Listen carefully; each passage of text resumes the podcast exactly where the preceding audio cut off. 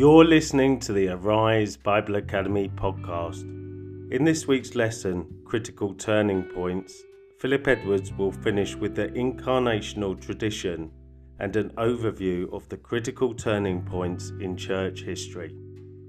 We hope you enjoyed today's teaching and please remember to head on over to ariseministry.org.uk where you can study our past modules, see the future modules coming up, and also all the other ministries we have to offer. You can also now follow us on social media at Arise Ministry UK. And now over to Philip Edwards for today's teaching. Welcome to our fourth and final evening on traditions of the Christian faith. Let's just pray before we start. Heavenly Father, we just come again and uh, gather round your word as a group of people that love you and love your word. And Lord, our desire is that through your Holy Spirit, you'll speak into our hearts, you'll uh, transform our lives as we listen to you speaking to us. And Lord, uh, teach us and cause us to um, understand what it is you want to convey to us about yourself and the truth of your word. We ask this in Jesus' name. Amen, Lord. Amen. We've been looking at then the rivers of life, as it were, that flow from Christ's heart into the church. We've said it's uh, different aspects, as it were, of the Christian life. We've considered the contemplative life, that of prayer and seeking to be in the presence of God, constantly praying to Him throughout the day, so we're always conscious and aware of Him. We spoke of the life of holiness, uh, where we looked at the fact that Christ always responded appropriately in every situation. He knew the will of the Father, he knew the Word of God, and so his response was always appropriate. It wasn't always yes, Sometimes it was no, sometimes it was an angry response, but it, was, it would have been God's response. We looked at the charismatic life, a life which uh, uh, we want to be led and moved by the power of the Spirit. We want His direct assistance into our life all the time. And we see how Jesus was led and moved by the Spirit, the charismatic life. We look then at social justice a life of compassion for all that God has made, His world and all of creation. Uh, we're giving ourselves on behalf of others. The evangelical uh, tradition, life lived according to the scriptures. The emphasis is on sharing the gospel of Christ with people that they might respond and receive Jesus, and then to live our lives according to God's word we looked at some of the pitfalls if we get out of balance on some of these things.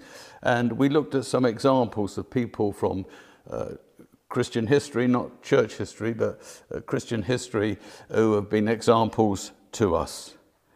We said this life that we live must be a balanced life. Uh, we find ourselves in denominations that, that lean uh, towards one thing or towards another, and we can't help that we've been brought up with teaching that's caused us to move in a certain direction with enthusiasm, but we've heard nothing of these other traditions.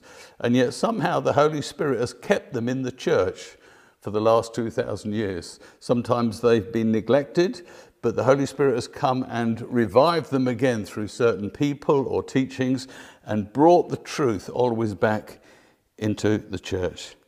This week we're going to look at the sixth and final tradition, the incarnational life of Christ. And in the second half, we'll finish off with looking at our ancestry, our family, 2,000 years of family behind us.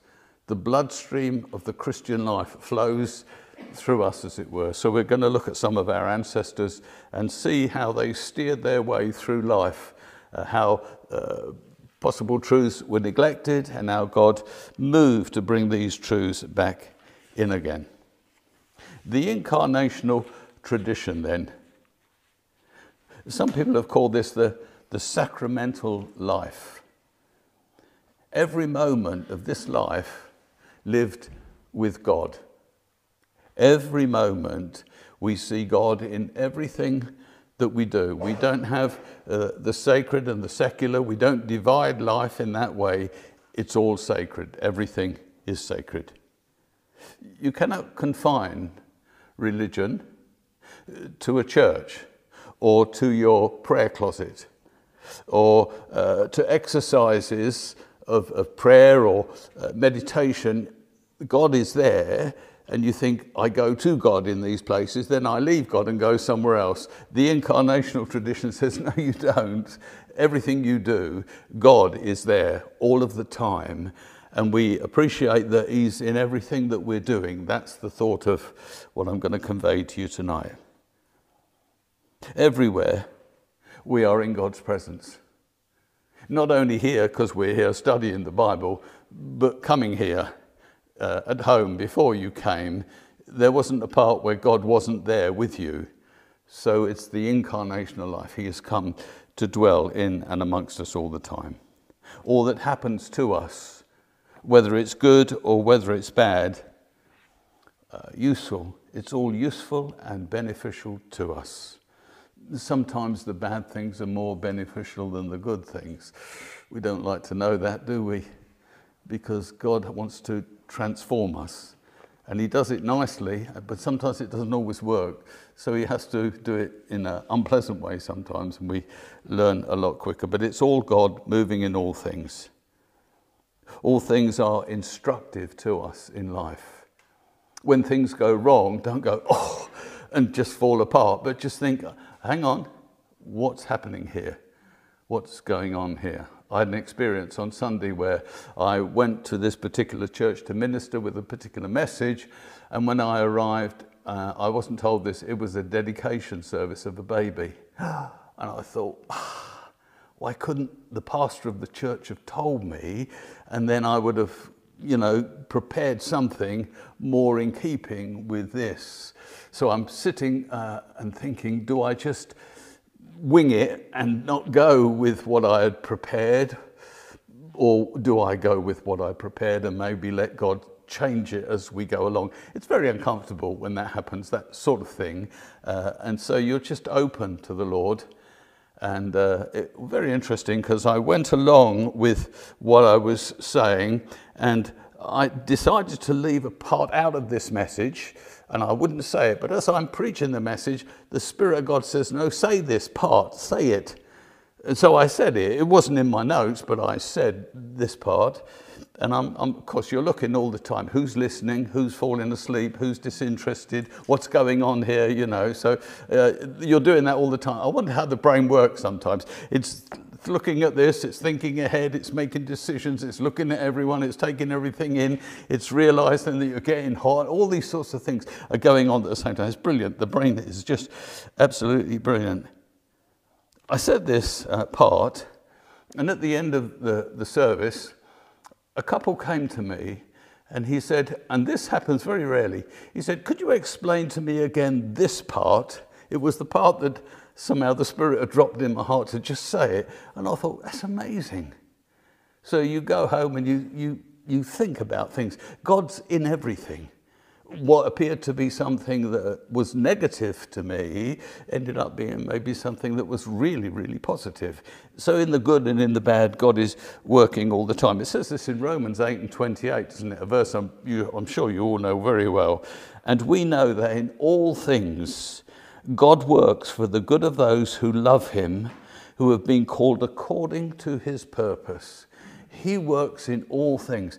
If we love God and we're, we're desirous to fulfill his purposes, the part that we have to play, good or bad, we just take it as God. He's, he, he might allow us to go through something. He doesn't create evil for us to go into. He doesn't have to. There's enough of that stuff around already. But he steers us through life. And sometimes we have to touch these evil things. But God is with us and guiding us all the time. As I've done each time, I look at Jesus, our example of uh, this particular tradition or stream of the church, the incarnational. It's right at the heart of the Jesus story.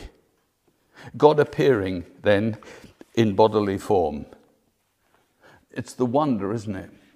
It's the glory of Christmas. I mean, Christmas has lovely parts to it, with meeting friends and everything else pertaining to it. But the glory of it is that God Himself came and entered into human form and lived amongst us. The great God of the universe stooped to take on human form and to dwell amongst us. God came to us as a baby in a manger, in an obscure backwater of civilization. I mean, what a place to come, that God would come into such a place. We're given little information about his growing up years, and that's for good reason. Following his birth event, we're told that in Luke 2 and 40, it said, The child grew and became strong. He was filled with wisdom, and the grace of God was upon him. He grew, so he wasn't this perfect Christ being who knew everything as a baby. He knew nothing. He simply grew up in the things of God with his family and in the workplace, all those around him. He grew. He, he learned what it was to be obedient. Not that he was disobedient, he just learned everything. He was tested and tried in all ways like we were, coming through every time. We learned something about his childhood when um, his, uh, his parents forgot about him, it seems. They went to Jerusalem for one of the feasts and then they left thinking that Jesus was with the whole company of people that they were with and he wasn't there. And so they found out two or three days later, where is this boy? Do you ever think about those two or three days? Where did he sleep? What did he do? I mean, it was a long time for a 12 year old just to be left in this great big city when he was just a country lad, really. But when they did eventually go back, of course, they found him in the temple place talking to those uh, teachers of the law. They were a little bit angry. Uh, you see parents like this, they get very upset, and then in their upsetness, the, the child suffers to some extent, but it's because of their upsetness, because of the, the fear perhaps that gripped them. And so they give him a good telling off, but he wasn't rude. He couldn't be rude. He just said, Well, I was left here and I just got on with the business that I knew I would have to get on with. It was almost like a prophetic word, really, in action about what his calling would be. So they took him back to Nazareth. It says in Luke 2 and 51 Then he went down to Nazareth with them and was obedient to them. Not that he was disobedient before, but he lived an obedient life. Jesus then grew up under the tutelage of his parents. Joseph is never heard of again in the whole account and the story. He fades into the back background. That's normal. More important characters come to the fore. Uh, he fades into the background. But we can have every confidence that Jesus learned from his father the trade of being a carpenter. Some suggest that carpenter was the building trade. Well, he would have done everything possibly that builders would do regarding wood and furniture and, and even the, the timbers that were used in buildings. He learned then from his father. He worked in the trade until he was 30. That's how he made provision for his family as the eldest boy, uh, how he looked after his mother, perhaps when Joseph was no longer there, until he started his rabbinical ministry, as we say, probably around the age of 30. I want us to ponder those years that Jesus spent as a carpenter we're looking at the incarnational. We're looking at God coming and dwelling amongst us and living in the earth. And if we look at Jesus and see how he lived and moved before he ever went into ministry, before he was ever recognized for who he was, how he lived and moved as an ordinary person. And is that an example to us how we should move and live? He was working class. Uh, rolled up his sleeves every morning, went to work, I'm sure, worked hard, uh, and provided for the ones that he loved. He learned in this workshop uh, different sites where he was, how to live in perfect harmony with his father. Although he was working, uh, the building trade has some negatives about it from a Christian perspective. I'm sure you can all use your imagination. Some of the language is probably not the best language in the world. The men quite have been quite rough and strong, uh, you know, all those sorts of problems. So Jesus wasn't cushioned. He lived amongst people. And in this environment, this working environment, he was focused on his father. He had harmony with his father. He learned how to do this in difficult circumstances. Giving to those who asked him and not turning away from them. I wonder if he did many freebies. Mm. Some builders do, don't they? They just take compassion on some people and they just say, well, don't worry about that. I just imagine Jesus doing quite a number of freebies. Living in single minded devotion to God and to mankind. He was devoted to his Father, but he was also devoted to the people that he met on a daily basis. He learned of a deep, intimate life of prayer and sacrifice in the workplace, you see. Not, not in the temple, not in the synagogue, but in the workplace. He lived out his Christian life all the time where he was. He learned to live out the Word of God amongst his peers. Whether they lived it or not, he lived it out. Now, they were all Jews that were around him. They all knew God, and uh, whether they respected and honored God in the way they should have is questionable, but he did. He did the right thing. He wouldn't have stood out that much, apart from he always got it right.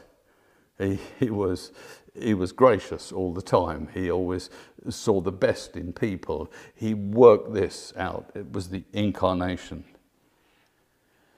doing to others as he would have them do to him was, I'm sure, one of his uh, motives of life. He learned to live the incarnational life every day, every day.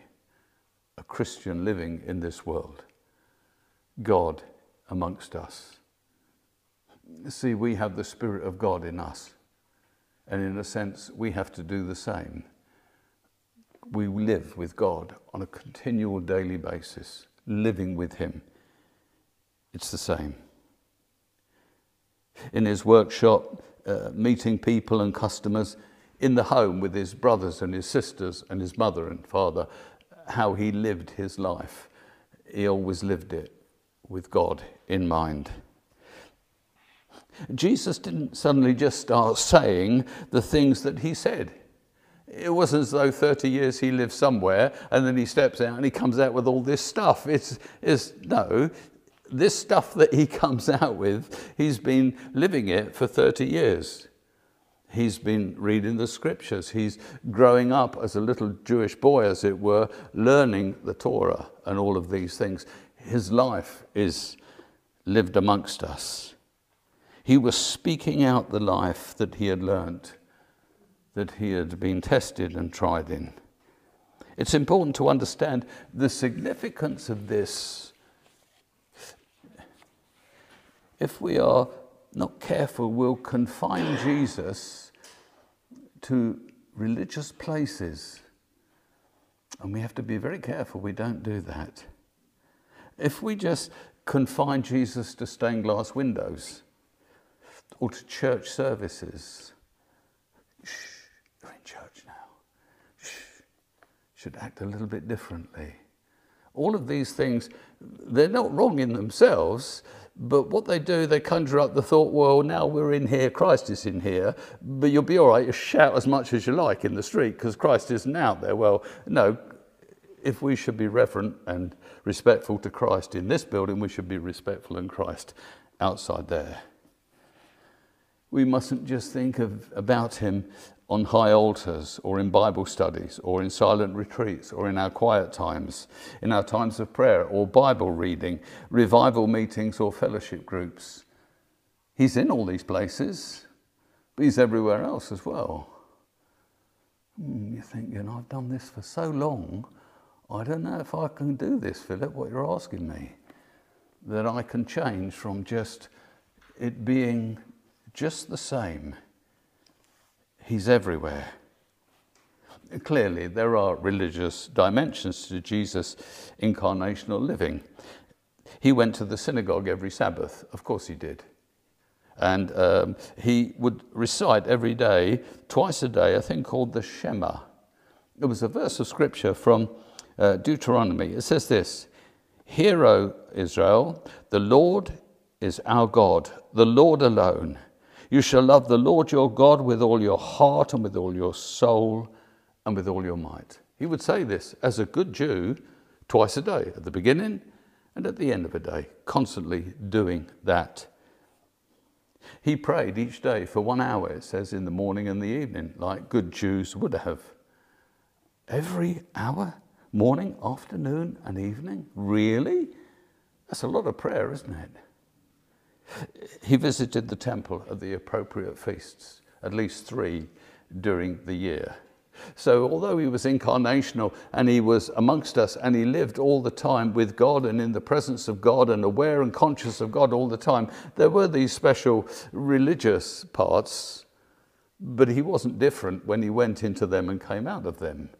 They were just remembrances, uh, probably not necessary for him, but necessary for others. But he entered into all things and was obedient. But as good and essential these things are and were, the majority of his Christian life and the majority of your Christian life is not lived in church or Bible studies or fellowship groups or in quiet times. They're just a few hours in the week. Our lives are lived all the time in the home, in the workplace, as it were, at play, amongst with our neighbours, our everyday surroundings. Christ is there all the time. And that's the incarnational attitude that we're supposed to have. We live amongst sinners, representatives of the people of God. And God is with us and in us every second of every moment of every day. It's in this tangible world we most fully express the meaning of incarnational living. Mm. At the sink, making the bed, in the office, mending the car, mowing the grass. He's there all the time. He's there all the time. And we are with him all the time. Jesus lived like this, and he's calling us to do the same. It is in everyday living that we experience the overflow of love and joy and peace and all the fruits of the Spirit.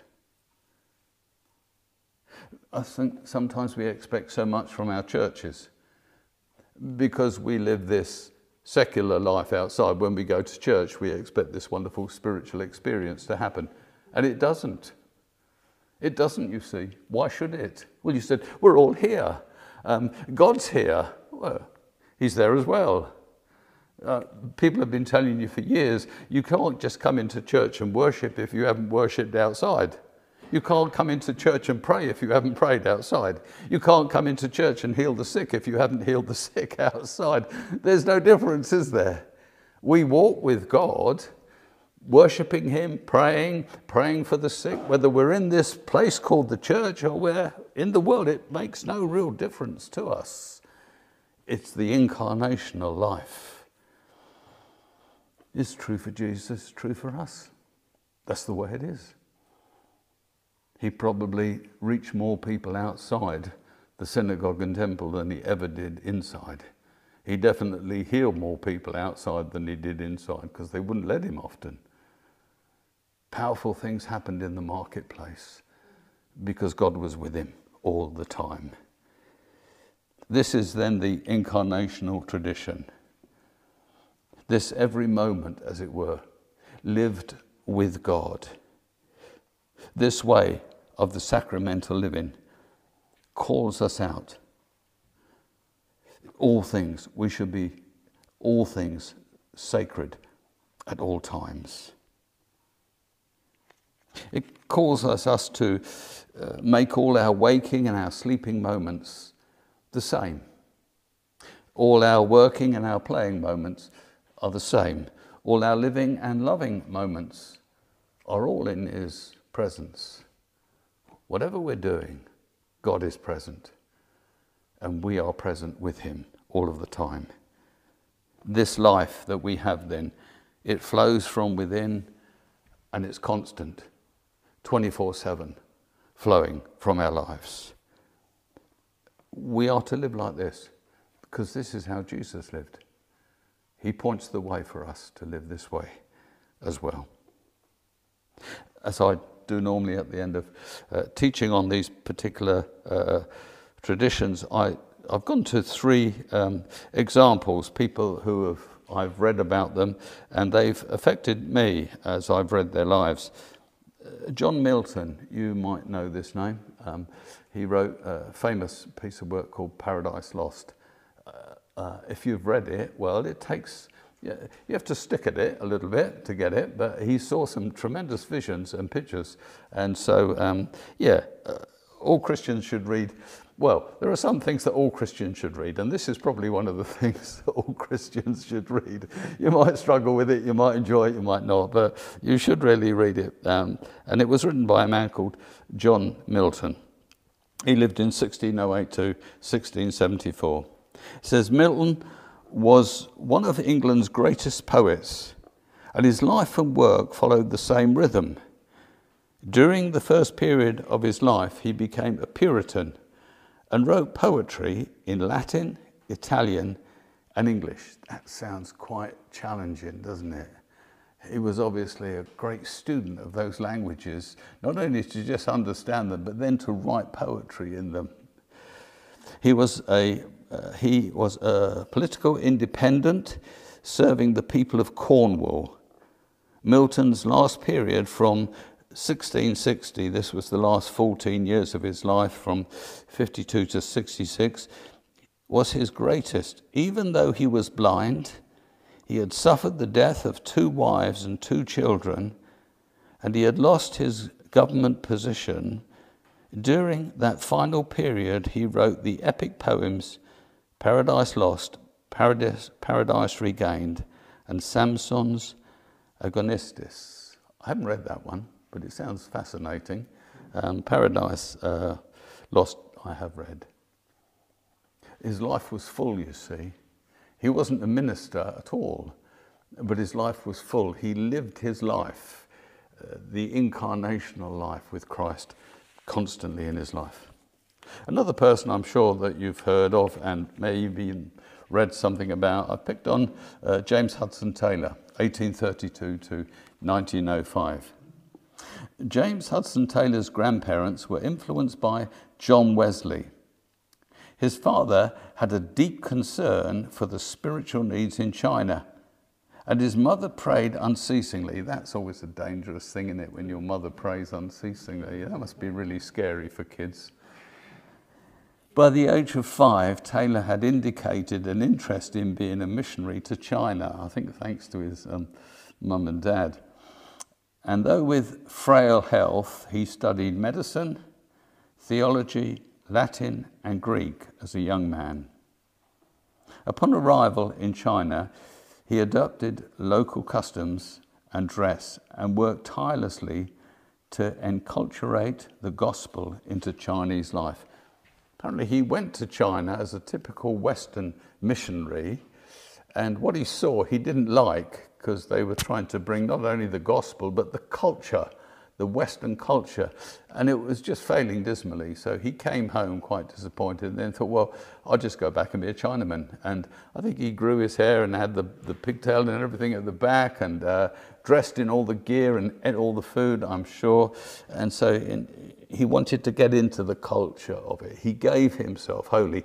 Uh, see, incarnation, just in the way that God came as Jesus and lived amongst us, and to some wasn't recognizable even, he did the same thing. He enculturated himself then. When he discovered that his uh, sponsor missionary organization were operating on borrowed money, he founded the Interdenominational China Inland Mission, the CIM, with half of its missionaries in China affiliated to the CIM by the turn of the century. Taylor's contribution to the church in China was immense. Just one man who said, I will live Christ. I will live him on a daily basis the way I speak, the way I act, the way I walk, the way I live, I will be Christ to these people. The third person is a lady. This is uh, Susanna Wesley, 1669 to 1742. Susanna was one of 25 children born to Dr. Samuel Annesley on the 20th of January 1669. 25 children. Oh, Lord. She had 19 children herself in a span of 20 years. Nine of these children did not survive infancy, but the remaining seven girls and three boys received loving care as Susanna's education as Susanna educated them in a homeschool environment. Susanna was completely immersed in the detail of daily life, finding God in the details and serving God through these same details. Susanna represented the millions of people who have learned to do ordinary things with the perception of their uh, enormous value. Susanna was the mother of John and Charles Wesley, the revivalist of the 18th century and founder of Methodism. See, another woman who prayed, probably prayed constantly for her kids. Everything she did, all of her life, I mean, you haven't got a lot of spare time, have you, with 19 kids, I shouldn't think. And her poor mum didn't have a lot of spare time with 25 kids. A lot never survived. I appreciate that in those days. But still, to have 10 kids and, and then to have to do everything and to educate them and do everything. And yet she saw, you can read a lot more about this precious woman just her whole life was uh, just lived with God constantly. She saw God in everything, worked with God in everything, uh, just read Him as He showed her things. Just phenomenal. There's always perils. If you go too far with any of these traditions, you become unbalanced, as I've pointed out previously. The first uh, problem with this one is idolatry. If we recognize that God is made manifest to us throughout the created universe, which is what we're saying. He's in everything, He's everywhere. We can see Him everywhere. We identify God with the universe, then in turn we worship the universe. That's a danger. We end up worshipping what we see. The universe is sacred, but it is not God. We must ask, what does it signify to us about God. We can see God in it, but isn't God. We have to take that step back. This book is sacred, but we must never make it an idol in our lives. I remember once I was, I forget where I was. It was either Africa or India, I can't remember. But I sat, I sat on a chair and I, I, I put the Bible on the floor next to me. Uh, it was just seemed a sensible thing to do. I was scolded terribly and said, oh, yeah, I thought, all right, I'm sorry, I didn't realise it was such an offence. To some extent, they idolised the Bible. See, it's the most valuable thing that I possess, apart from my wife. No, yeah, material thing. Most valuable material thing like this that, that, that I possess in the world. But if I never open the pages, it's not worth a penny It's worth nothing. It's worth absolutely nothing. It's only as I open it and read it and these words become living and active within me, is it the most valuable thing in the world. So I understand it's sacred, but you get at the point I'm driving at. I don't worship this thing. The words, the words must come off the page to me. So anyway, I didn't want to offend these people. I mean, they might have never listened to me, or I don't know what might have so offended them they didn't care what I said anymore. But anyway, I did pick it up quickly, and uh, I did what they said. Often, um, not realizing God is in everything and everywhere, we talk to people and we say, I want you to come to my church. Uh, hoping that perhaps some, they'll catch something of God or uh, maybe someone will explain. No, no, you go out there and tell them about Jesus. You say, I don't know what to say. Well, it might be better than the sermon, actually. Okay? Because if I think my sermon could have been a little bit better, tailor made for my congregation on Sunday. Okay? So mm, they, they're people you've met. You're the living Word of God in front of them. They haven't got to come to your church and go through some ritual to meet God. And we must be very careful about that. We can and do meet God anywhere and everywhere. And He wants us to take Him with Him. We take people to church so they can learn more and can be helped along the path, really, uh, that they're walking on. What can we do to practice this uh, incarnational tradition then? Well, we start by recognizing that God is in everything. Everything. And He's interested in everything. The brushing of your teeth, when you get into bed, how long you sleep, when you get up in the morning. He's there all the time, constantly in our lives as we go to do work, as we rest, as we play. I remember playing rugby, I would always go and pray and say, Lord, please don't let them beat me up this week. Okay, so uh, no, just that I would, I would play for His glory, that I would, I would play well. Um, I didn't always pray to win because that's ridiculous. That's just not going to happen. But uh, nice to win now and again, Lord. Uh, but I remember that. So uh, we recognize Him in every activity of our life, whatever we're doing uh, in home, work, study, play. All work that we do, everything we do, is a spiritual activity. If God is if God owns the whole world, if you do anything that's positive within this world, you're blessing the world that God has created. So all work then is a spiritual activity. When you garden, when you sweep up leaves, when you do housework, when you do crafts, uh, pick up litter. It's all significant. It isn't secular. It all has a spiritual content because God is in everything and He's for everything. Our marriage is one flesh with God. Our family is a religious institution. Our family table is the center or the altar in the home. It was always a good tradition with our children every evening to gather for a meal around the table. It just seemed the right thing to do. It was like the family altar. It was where we were. We never did anything particularly spiritual apart from eating, but I've convinced you that everything is spiritual, so even eating uh, is spiritual, you'll be pleased to know our homes become places of shared life, a sacred place. They become a school, a hospital, a workshop. It becomes our church, it becomes a club, a place of hospitality, a place for prayer. That's the home. It's like a, a sacred place because it's all sacred and sacred things go on there. Husband and wife, family. It's all, God is in the midst of all this stuff. It isn't secular at all. That's it.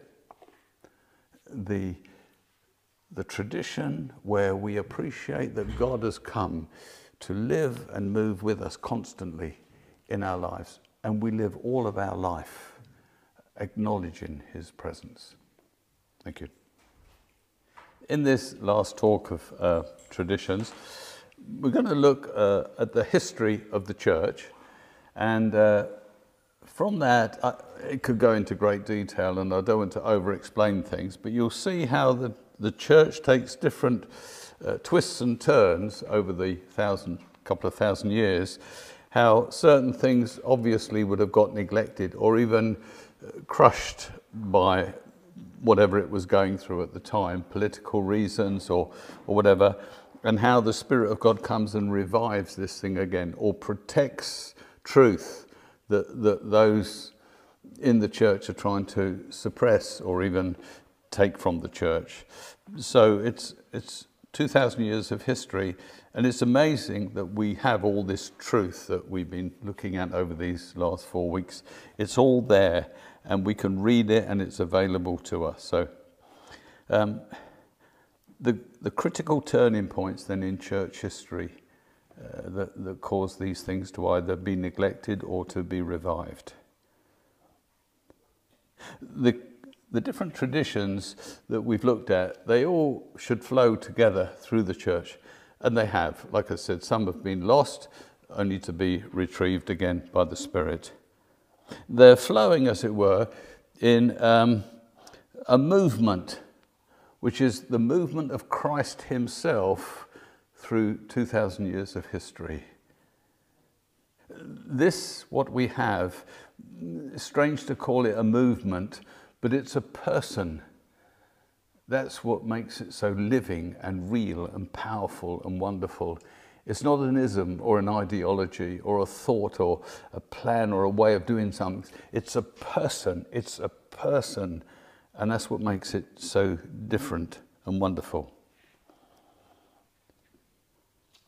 The way we can understand these different traditions, the best way I can understand them anyway, it's the contours and shape of the church. And we need to appreciate how broad it is sometimes in our denominations or the things that we've been taught, it's, it's very narrow. But as we've been looking at things, the church is a lot broader than our probably our narrow perspective. It's the totality of Christ throughout history. It is the bride of Christ. Although we may identify with one particular stream, we know something of all the streams flowing through the heart. I'm pretty confident that most of the things I've spoken about, you knew something about. You go, well, this wasn't a complete surprise to me, Philip. Although we don't practice this in our church and uh, we don't do this, I know all about it. I know about it and I do it to a little extent, or not as, as wide as you make it out to be, but it's all there. See the wonderful job of the Holy Spirit to bring it all there all the time to us. And it's not as though we're reading, reading all the time. Just a book here and a book there brings this truth to us, and we walk with this truth. This bride of Christ, then, this movement, this, this person, as it were, it spans the centuries. When Christ returns, he will come for a bride. It'll be formed from millions of people, from a vast number of cultures and different periods in history. Isn't it amazing? Standing next to someone, I often think of this as someone from the Middle Ages and their Christianity would have been so different from mine. And yet it's the bride of Christ. Standing with someone from the first century, it was so different. Their whole way of living and thinking and being so different. And yet, this Christ is alive within us. We form the bride of Christ. I saw once like an open vision of like it was it was great a great span and and there was you know sometimes you see these pictures that are made of faces but you don't realize they're faces until they expand the thing up and it's made of these this, I could see this wall of millions and millions of faces and mine was there in this 2000 years of history and all the saints that were before Christ even came there was I, just that little speck, and I made up the bride of Christ. Fascinating. See, we need to see ourselves, uh, the whole picture sometimes. We get locked into here. We can't see the wood for the trees, can we? We're, we're just here, locked in it, but it's so vast and so big. One day, we'll come together, united, one people from these vastly different backgrounds. When I was writing this, I, I couldn't help thinking of uh, Martin Luther King and his dream. Have you ever, you must have heard of, read The Dream. Delivered on the 28th of August in uh, 1963 at Washington, D.C. He said this I have a dream. In his address, he spoke of a day when all men would be equal. Former slaves and former slave owners would be able to sit down together at the table of brotherhood. There would be freedom and justice for all, where people would not be judged by the color of their skin, and the black and white children would join hands and play together. As I read that, I thought, that's, he had a vision, didn't he, of the church of the bride of Christ. I don't know whether he believed that would happen on the earth. Um, probably not. He knew it would come when Christ returned and the church stood up. We've been divided, haven't we, over the years? Oh, the church has slaughtered itself, slaughtered one another because of opinions and attitudes and thinking. They were so right and others were so wrong. They bitterly fought. God will make us one. It's going to be amazing. We'll be together. We'll be obedient. Uh, not in you must obey, but a willingness to obey. We will be disciplined. We'll be freely, a freely gathered people who know the life and the power of the kingdom of God. A people of cross and crown. There are so many paradoxes in the Word of God. It's sometimes difficult to preach the whole counsel of God. What you mustn't do is try and preach opposites on the same day. You'll get yourself in a mess and everyone else. So if you're going to preach on the cross of Christ, don't do it on the same day you preach on the crown of Christ. Just don't do it. Just, just preach on the cross and all the power that you can put into it, and the next Sunday then preach on the crown. Uh, but they're both legitimate. They're opposites, but they're both legitimate. The people who are combining evangelism with social action, they will be both there. They fight now about which is most important the lordship of Jesus and the suffering servant. What extremes!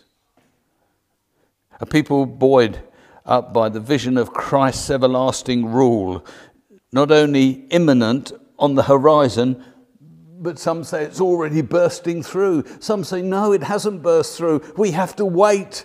And so, no, it's here. Come on, lay hold of it now. And so the tension exists constantly. Is one true and one false? In some strange way, they're both true. It's not here, and yet it is here. The kingdom now, but not yet. We live with this all the time.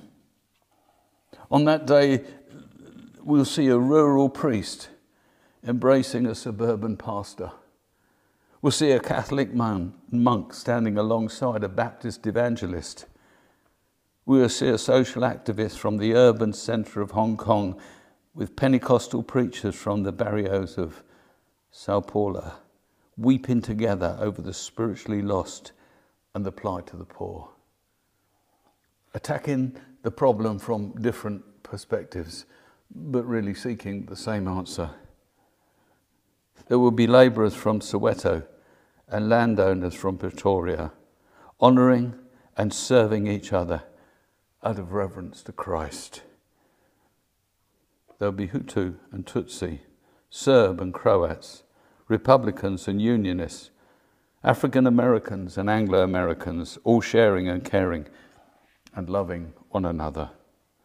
The sophisticated standing with the simple, the elite standing with the dispossessed, the wealthy standing with the poor. Can you imagine it? It doesn't happen today. We're in our camps, we're in our groups, we're in our class distinctions, we're, we're, we're, we're like this all the time. Church, church is supposed to be an example where we can all come together, but we can't manage to do that. There's so much of this world over us and in us. You know when I know when I'm sitting next to someone who's quite well off. I just it's different. Uh, that won't be the case. Or someone who is not as smart as me, or I don't think they are, or they haven't had the same education as me. You know it. There's all these pecking orders I spoke about the other week the wealthy and the poor a people from every race and nation and tongue and stratum of society, joining hearts and hands and minds and voices, and they will be declaring, Hallelujah! For our Lord God Almighty reigns. Let us rejoice and be glad and give him glory. For the wedding of the Lamb has come, and his bride has made herself ready. Fine linen, bright and clean, was given her to wear we will all be the same. All different, and yet the same. Every face that I saw in that mural, as it were, we will all be the same, clothed in white, the bride of Christ, the rich and the poor, the right and the left, all together, the bride of Christ. I want to give you a brief overview of your ancestry, your family, as it were, your bloodline, because we are all one family.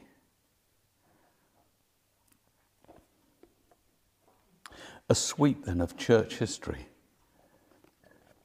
I hope it'll give you a grid through which we can evaluate the faith streams we have studied.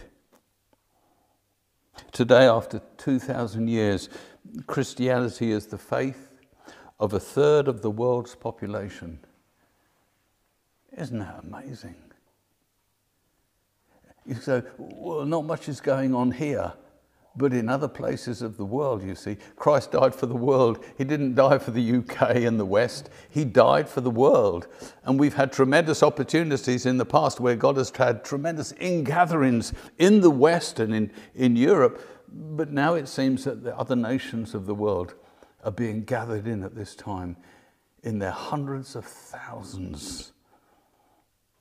From a handful of fishermen, tax collectors, and farmers in an obscure province in Judah, our faith has spread over the globe to claim the loyalty of over 2,000 million people at this moment in time. Is that possible, this book that you read? That this man Christ, with this rabble of guys, young men, teenagers, maybe in their early 20s, no more than that, have turned the world upside down through the power of the Spirit in their lives. The history of the church, it will be brief. I'm going to give you 2,000 years in about two minutes. No, a bit longer than two minutes, but it helps us to understand how change and pressure upon the church led to truth being neglected and why different traditions came to the fore. Let's go then. I've got seven periods over the 2,000 years. The first is the first 300 years from 70 to 312. It was one of Christian Universal Church. There was, they called it the Catholic Church, not, but they meant universal in that word, Catholic, when I use it. There was one church. It wasn't all divisions and streams, just one. The truth about Christ, it spread really rapidly, didn't it, at first, throughout that whole Mediterranean world. And we read there how the bishops guarded the truth that the apostles had left, even as they died. They kept hold of it and they, they held it. They knew how precious the word of God was. And yet, at that same time, there was tremendous persecution from the Roman Empire. So, with all the persecution and that, and their desire to hold the truth together, the church remained as one for about 300 years. From 312 to 590, Christianity became the state religion under uh, Emperor Constantine. And before the end of the fourth century, it became the official religion of the Roman Empire. Bad move. You'd have thought, good move. That was a bad move because everything got diluted. The truth that they held on to, these bishops, so carefully, it was being diluted now. People were putting positions in the church who weren't even born again, had no understanding of the scriptures or God. It was all payoffs. This led to uh, monasticism, where the revered hermits took the truth and, and went and hid, as it were, and, and hid themselves away in monasteries, holding on to the truth. Because out there in the world, it was just being just polluted constantly. And so they held on to the truth. So already you can see one of the traditions, why it was what it was, the reason for the birthing of this tradition, as it were, that flowed from Christ itself. In the Middle Ages, 590 to 1517, the church divided into two. We had Orthodoxy in the east and the Roman Catholic Church in the west it split, as it were, completely into two. At the fall of the Roman Empire in the West, this is what affects us mostly. The Pope stepped in and proceeded to build the medieval church upon Rome's bygone empire. See, their image was of Rome and its power.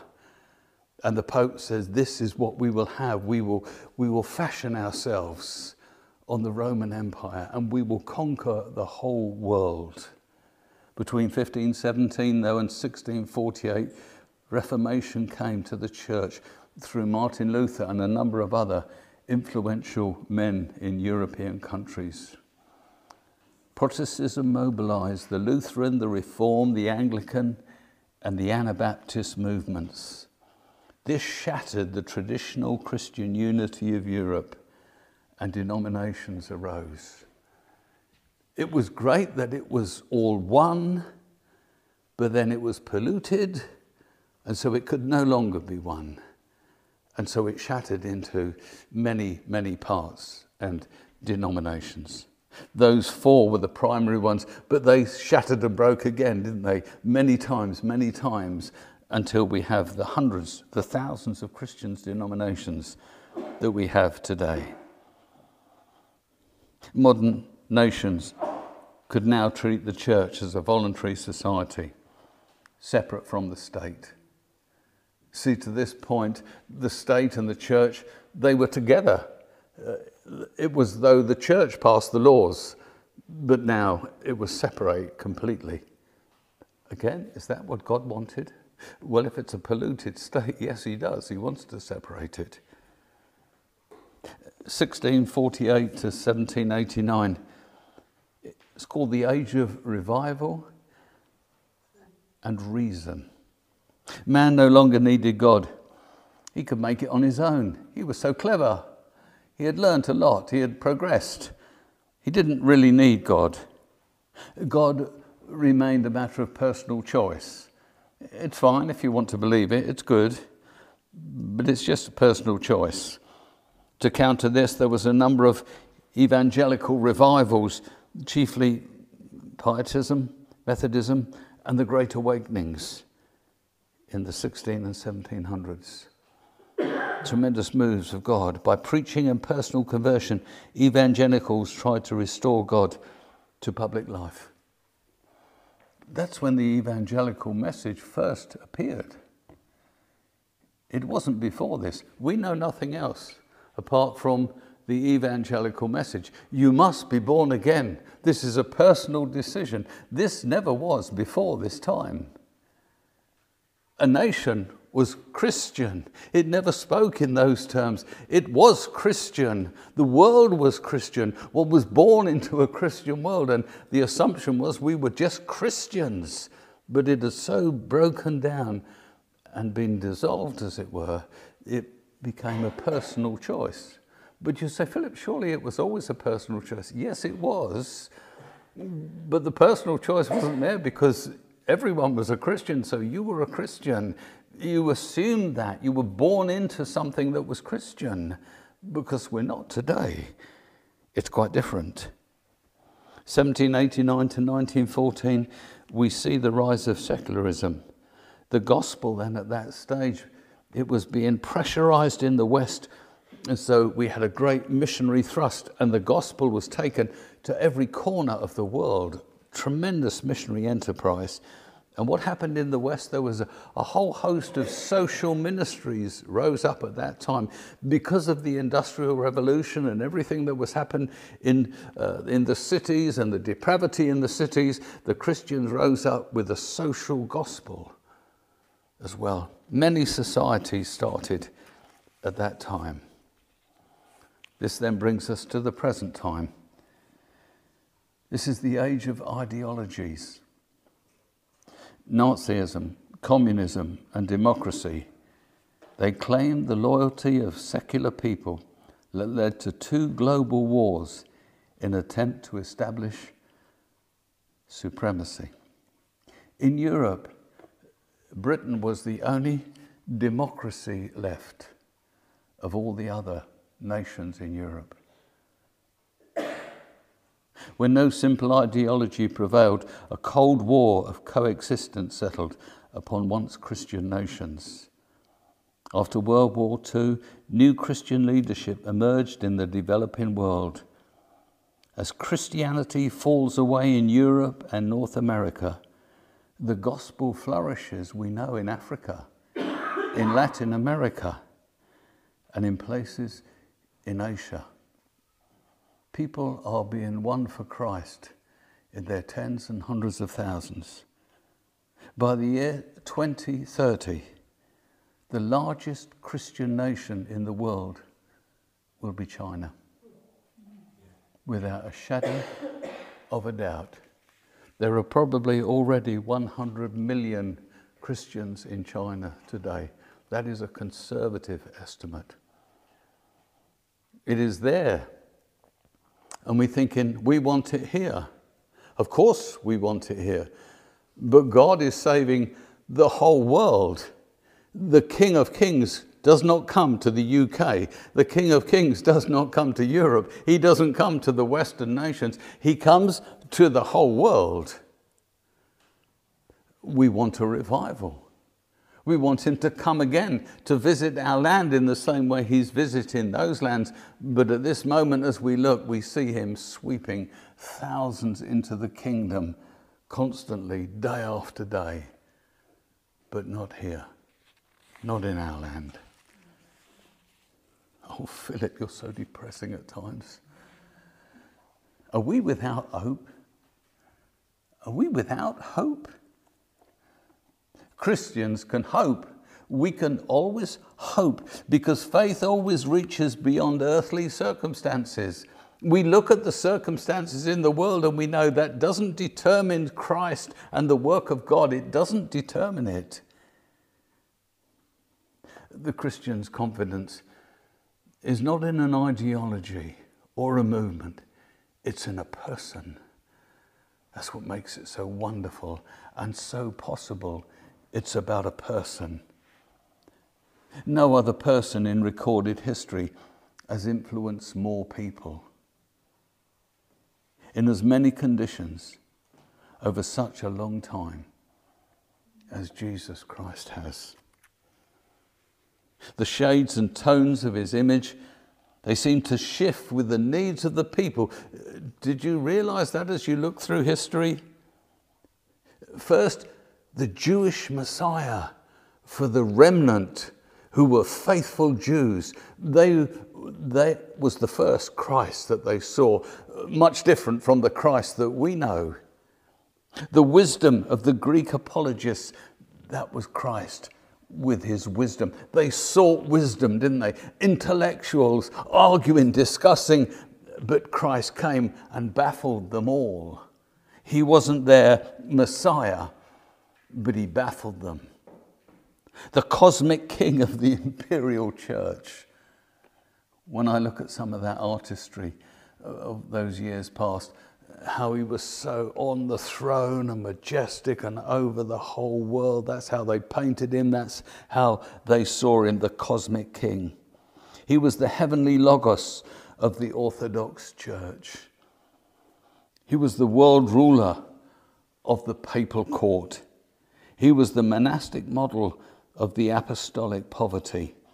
And he was the personal saviour of the evangelical revivalist. Sees everything. He's everything.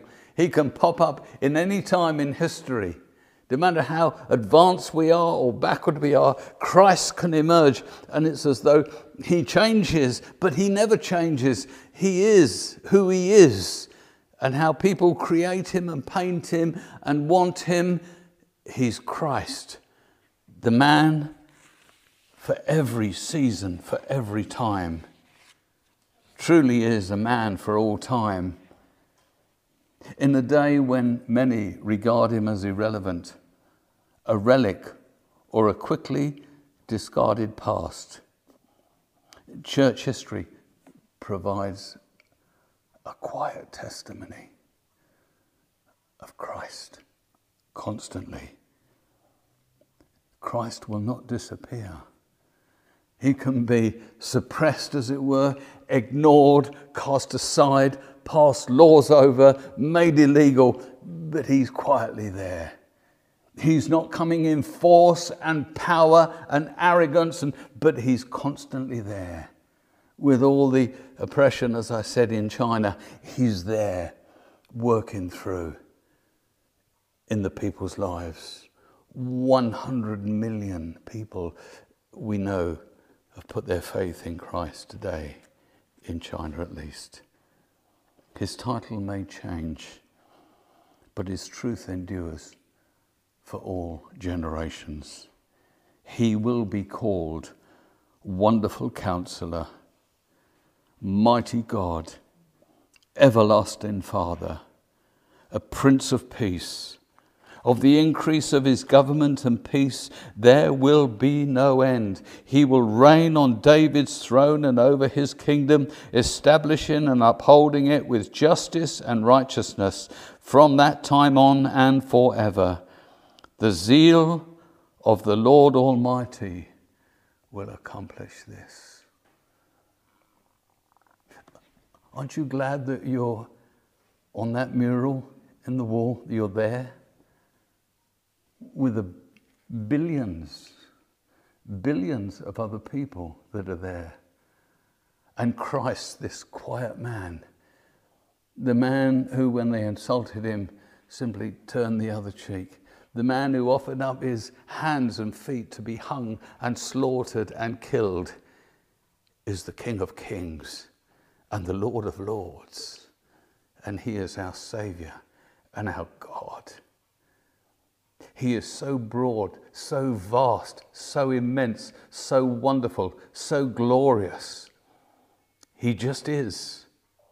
He just is. And He stooped down to save you and to call you His own.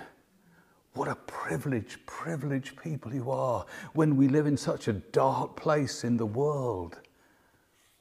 How privileged you are that you know the King and the broadness of his love and the magnificence of his power. Lord, we thank you. Thank you for saving us. Thank you for showing us what you're really like. And we can't wait to live with you forever and ever and ever. Amen.